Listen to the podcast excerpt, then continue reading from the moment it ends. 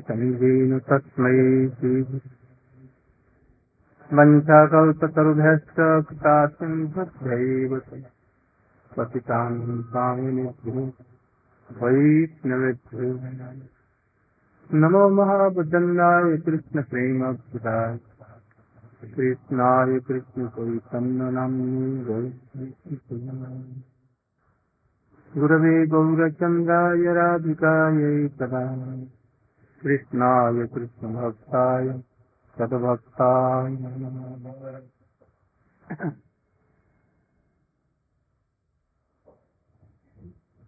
भाई हठात हमको कानों में गड़बड़ी हो गई। सर्दी जुकाम होता मैं सुन नहीं पा रहा। अभी ये दिल्ली और कहाँ कहाँ से आदमी आए हैं, इसीलिए थोड़ा सा आना था। अभी कुछ नहीं बोलूँगा। पहले ये लोग कुछ बोले और अंत में थोड़ा सा। सुधा भक्ति क्या चीज़ है? इसे कहते हैं। और कैसे उसमें हम लोग प्रवेश कर सकते हैं। महापुरुष जी का उसमें क्या विचार है? इसके संबंध में शुभानंद जी कुछ बोलिए। इसके बाद में फिर रसानंद चौधरी जी कुछ बोलेंगे और अंत में मैं शुभानंद जी और रसानंद जी ने रामानंद के संबंध में कुछ बताया किंतु ये लोग और अच्छी तरह से पढ़े। उल्टा का पुल्टा लगा देते हैं, बिना पढ़े हुए। अंदाजी फिकेशन पर खेल फेंकते हैं। और लोगों लिए अच्छा ये ये नई नई बात सुनते हैं। किंतु उन लोगों को चाहिए कि और अध्ययन अच्छी तरह से कर कर।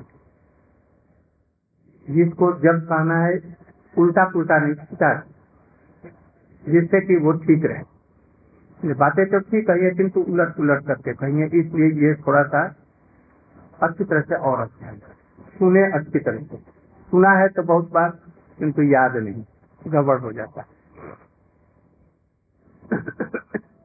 खैर, मैं दो, एक पर बतलाता हूँ। रामानुजाचार्य जबकि गृहस्थ जीवन में थे कभी संसार नहीं छोड़ा था उसी समय शैलपूर्ण का नाम जो सुना आपने, जो मतलब उनके जमुनाचार्य के शिष्य थे। किंतु थे नीति जाति के। किंतु नीति जाति उनको मानने से अपराध होता, जैसे हरिदास ठाकुर रामानुज को बचपन से ही इन्होंने ही तैयार किया था। उनको सब शिक्षाएँ दी थी वैष्णव और उनके संबंध में बतलाया था, उनके गुरु यमुनाचार्य के संबंध वो किसी प्रकार से इनको, उनको यहाँ ले जाना चाहते थे, क्योंकि बड़े मेधावी थे, बचपन से ही। उनको वैष्णव मंत्र में कोई वैष्णव मंत्र दिया, नारायण का, जो सांप्रदायिक मंत्र है। कहा कि ये किसी से मत कहना। योग्य व्यक्ति हो तो कहना, नहीं तो किसी से मत कहना। नहीं तो ये मंत्र निष्फल हो जाएगा। हम लोग भी कहते हैं कि अपना गुरु मंत्र किसी को नहीं बतलाना चाहिए। यदि बतलाएगा तो निष्फल हो जाएगा। जबकि वो दीक्षा ले लिए तो वो वहाँ से आए। और शहर के बीच में जहाँ पर लाखों आदमी आते जाते हैं, उसके ऊपर में खड़े हो गए, छत के ऊपर। और कहने की, देखो, सब लोग ध्यान से सुनो। हम तो जो तुमको बतला रहे हैं बहुत ही वेदों की गोपनीय चीज़ को बतला रहा हूँ। और तुम सब लोग जो मैं कहता हूँ, उसी को तुम लोग फिर से उच्चारण करो। ओम नारायणाय नमः। उन लोगों ने भी किया? तीन बार कहला कभी आप लोगों की सबकी दीक्षा हुई, ये मंत्र जपेंगे और आप लोग निश्चित रूप में भव सागर को पास कर जाएँगे, नारायण की सेवा को प्राप्त कर लेंगे, मुक्त हो जाएँगे।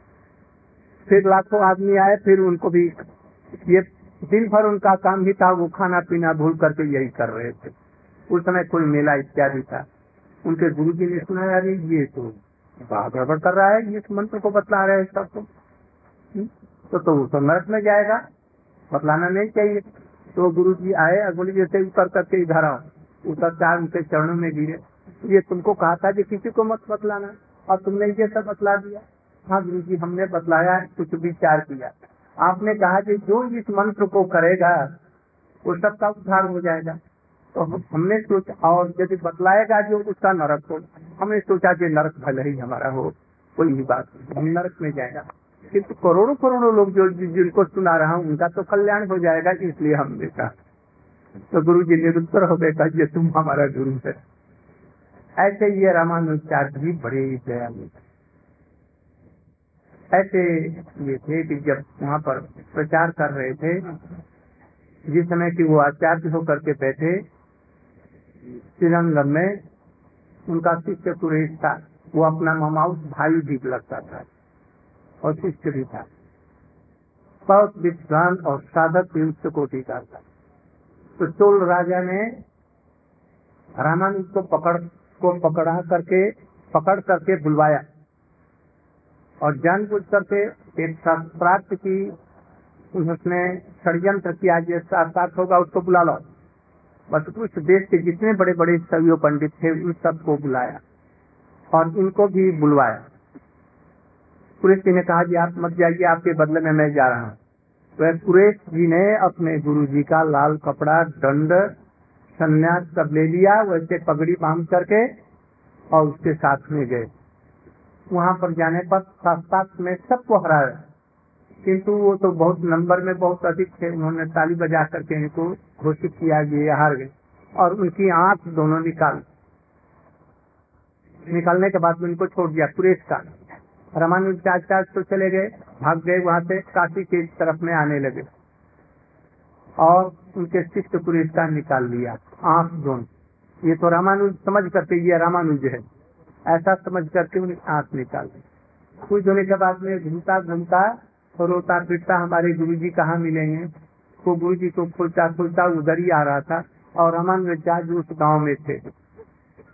जब ही रामानुज सुना कि रामानुज इस गाँव में है तो वो आया और इनका दर्शन करने के लिए और खुद खुद करके रोने लगा। रामानुज अरे, ये तो कुरेश है।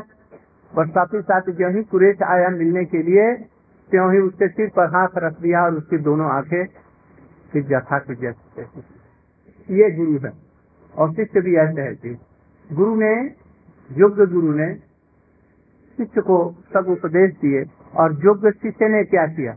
उसके लिए अपनी जान भी हथेली में लेकर के प्राण भी देने के लिए तैयार।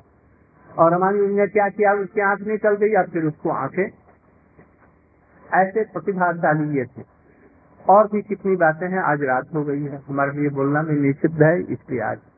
रामानुजाचार्य हम सब पर कृपा करें, जिससे कि हम लोग रामानुजाचार्य जैसे गुरु के हम लोग प्रति भक्त हो, सुरेश जैसे भक्त ऐसे सिद्धांत विद हो।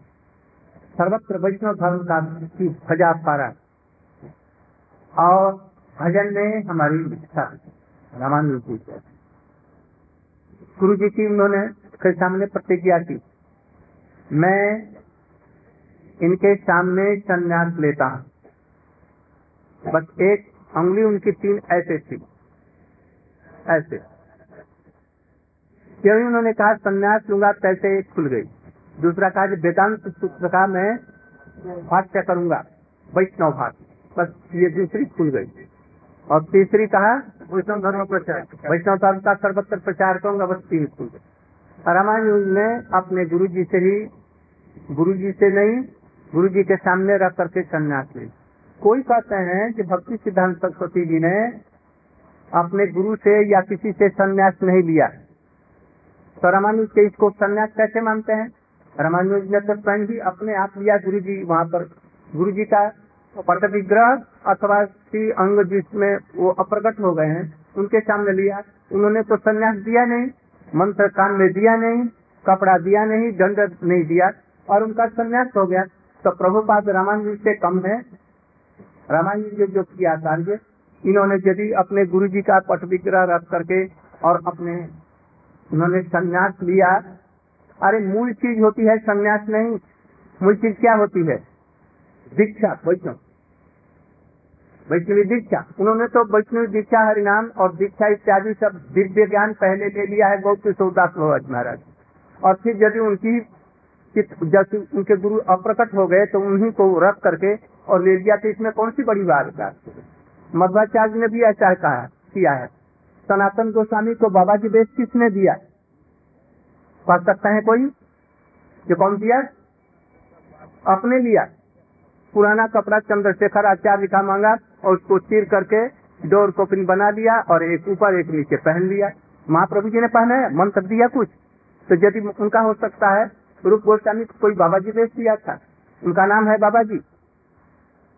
रूप क्या? श्री रूप बाबा जी नाम उनका है। कि सनातन बाबा जी नाम है। कृष्णदास कविराज गोस्वामी का नाम बाबा जी है। कि जीव गोस्वामी का नाम बाबा जी है। ये बाबा जी प्रथा कब से चली? कब से चली कब से। कोई इतिहास नहीं है। कोई इतिहास नहीं। यह सब बाबा जी असिद्ध है। ये जो सनातन गोस्वामी जी जी ने जो लिया, ये परमहंस देश है। परमहंस देश में कभी नंगा होगा, कभी लाल कपड़ा पहन लेगा फिर को निकाल करके में बाँध लेगा, कभी सफ़ेद कपड़ा ले लेगा। परमहंस कोई बेश नहीं होता है। परमहंस तो परमहंस होते हैं। ये बेश परमहंस का है। और यदि मंत्र के साथ में गुरु जी से लेते हैं तो तो वो संन्यास के रूप में हुआ। तो ये बाबा जी भी कब कब किसने चलाया? इसका इतिहास क्या है? कौन है? ये सब असिद्ध है। हमारे गुरु जी कहते थे, तुम लोग को जानने के लिए बतला रहा हूँ। गुरु जी कहते थे बाबा जी बेश असिद्ध है। ये विधवा का बेश है। कोई शुद्ध कहीं पर इसका प्रचलन नहीं बाबा जी कौन दिया? किसको? इसका इतिहास क्या है? शुरुआत कैसे हुई? कोई शुरुआत हुई विश्वनाथ चक्रवर्ती ठाकुर तक विश्वनाथ चक्रवर्ती उनका नाम है। बाबा जी नाम है। होता नहीं? इसी तरह से हम देखते हैं कि उस समय तक, अढ़ाई सौ, तीन सौ वर्ष पहले तक, ये कहीं नाम नहीं था। हमारे सनातन जी ने देखा ये ये संन्यास देश प्रारंभ से सतयुग से है। और ये वेद उपनिषद का ये विचार है। किंतु महाप्रभु जी हमारे आदरणीय हैं ये हमारे नित्यानंद जी आदरणीय हैं स्वरूप दामोदर जी ये सन्यासी लोग हैं श्रीरंगपुरी परमानंदपुरी रामचंद्रपुरी ये नौ। नौ मूल हैं भक्ति के। ये सभी सन्यासी थे महाप्रभु सन्यासी नित्यानंद प्रभु सन्यासी। कोई बाबा जी इसमें है? बाबा जी का कोई उल्लेख नहीं। ये हमारे प्रणम में है, इसलिए इनका बेच हम नहीं लेंगे, लाल कपड़ा नहीं लेंगे। हम लाल कपड़े के अधिकारी नहीं है। दिनहीन होकर के पुराना कपड़ा मांग लिया और पहन लिया। बस इतना ही तक किया। ऐसे ही हमारे सनातन गोस्वामी जी, रूप गोस्वामी जी, जीव गोस्वामी जी, इसके बाद में कृष्णदास कविराज गोस्वामी, श्यामानंद जी नरोत्तम ठाकुर। श्रीनिवासाचार्य कोई बाबा जी है? श्रीनिवास बाबा जी है? न क्या है? नरोत्तम बाबा जी है? कहीं तो नहीं उल्लेख। तो ये कहाँ क्या है बाबा जी ये असिद्ध है। हमारा संन्यास बल्कि सिद्ध है। इसके बाद में शिला प्रभुपाद ने फिर से संन्यास प्रथा को चलाया।